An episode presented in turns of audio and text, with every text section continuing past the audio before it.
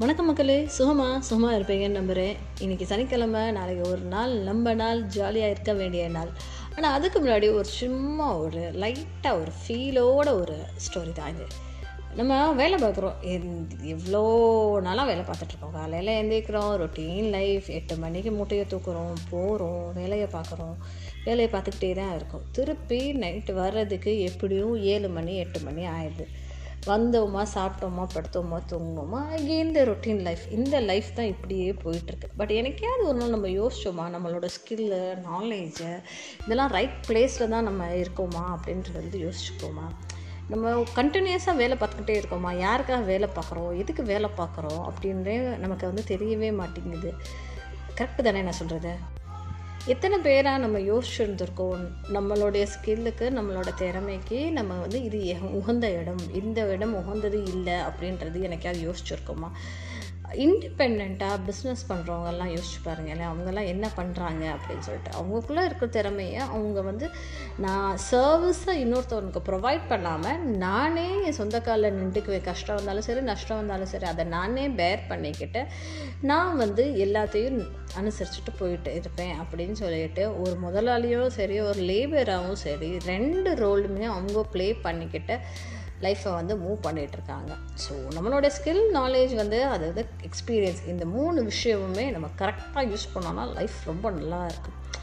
அது ரிலேட்டடாக தான் இன்றைக்கி ஒரு ஷார்ட் ஸ்டோரி. என்ன ஸ்டோரி அப்படின்னு சொல்லி பார்த்தோன்னா, ஒரு இடத்துல வந்து ஒரு கேமல், அதாவது ஒரு ஒட்டகமும் தாய் ஒட்டகமும் சைல்டு ஒட்டகமும், அப்போ ஸோ 2 ஒட்டகங்கள் இருக்குது. ஸோ மதர் அண்ட் சைல்டு தான் இவங்க 2 பேருமே ஒரு நாள் வந்து பேசிக்கிட்டே இருந்தாங்களாமா. அப்போ வந்து அந்த சைல்டு கேமல் வந்து கேட்டுச்சாமா, அதாவது இந்த குழந்தை கேமல் வந்து ஒட்டகம் வந்து கேட்டுச்சாமா, நமக்கு ஏமா காலெல்லாம் கொஞ்சம் நீளமாக இருக்குது, ரவுண்டாக இருக்குது அப்படின்னு சொல்லி கேட்டுச்சாமா. அதுக்கு அந்த தாய் சொல்லிச்சாமா, தாய் ஒட்டகம் சொல்லிச்சாமா, அப்பா நம்ம கால் இவ்வளோ நீளமாக இருந்தால் தானேப்பா நம்ம வந்து டெசர்ட்லலாம் நடக்க முடியும், பாலை வெள்ளத்தில் நடக்கணும்லப்பா அப்படின்னு சொல்லாங்கம்மா. ஓ அப்படியாம்மா அப்படின்னாப்ல. திருப்பி கொஞ்சம் நேரம் சென்று அந்த குழந்தை வந்து கேட்டுச்சாமா, அந்த குழந்தை கேமல், அம்மா நமக்கு ஏமா முதுகு மட்டும் இவ்வளோ பெருசாக பின்னாடி இருக்குது அப்படின்னாங்க. அடே அதுக்கு பேர் ஹம்புடா, இந்த மனுஷங்கள்லாம் நமக்கு அதுக்கு கொடுத்த பேர் ஹம்பு.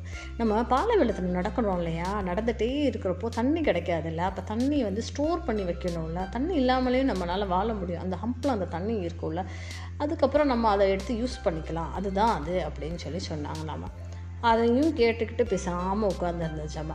இன்னொரு தடவை லாஸ்ட்டாக ஒரே ஒரு கொஸ்டின்மா அப்படின்னு, என்னடா நீ இத்தனை கொஸ்டின் கேட்குற அப்படின்னுச்சான்.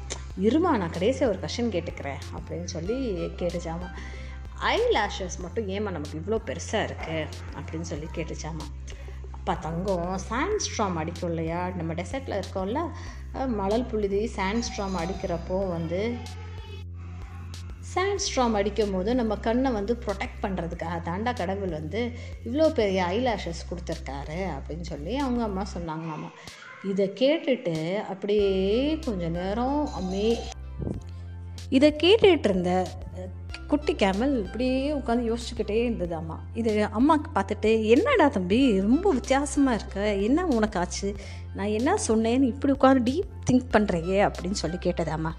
ஏம்மா நீ சொல்கிறது எல்லாம் ஓகே, கடவுள் நமக்கு ஹம்பு கொடுத்துருக்காரு டெசர்ட்டில் நடக்கிறதுக்கு, ரவுண்ட் லெக்ஸ் கொடுத்துருக்காரு டெசர்ட்டில் நடக்கிறதுக்கு, கண் இமைகள், கண் லேஷஸ் பெருசாக கொடுத்துருக்காரு டெசர்ட்டில் நடக்கிறது, ஆனால் நம்ம இப்போ எங்கேம்மா இருக்கோம் அப்படின்னு கேட்டாங்க.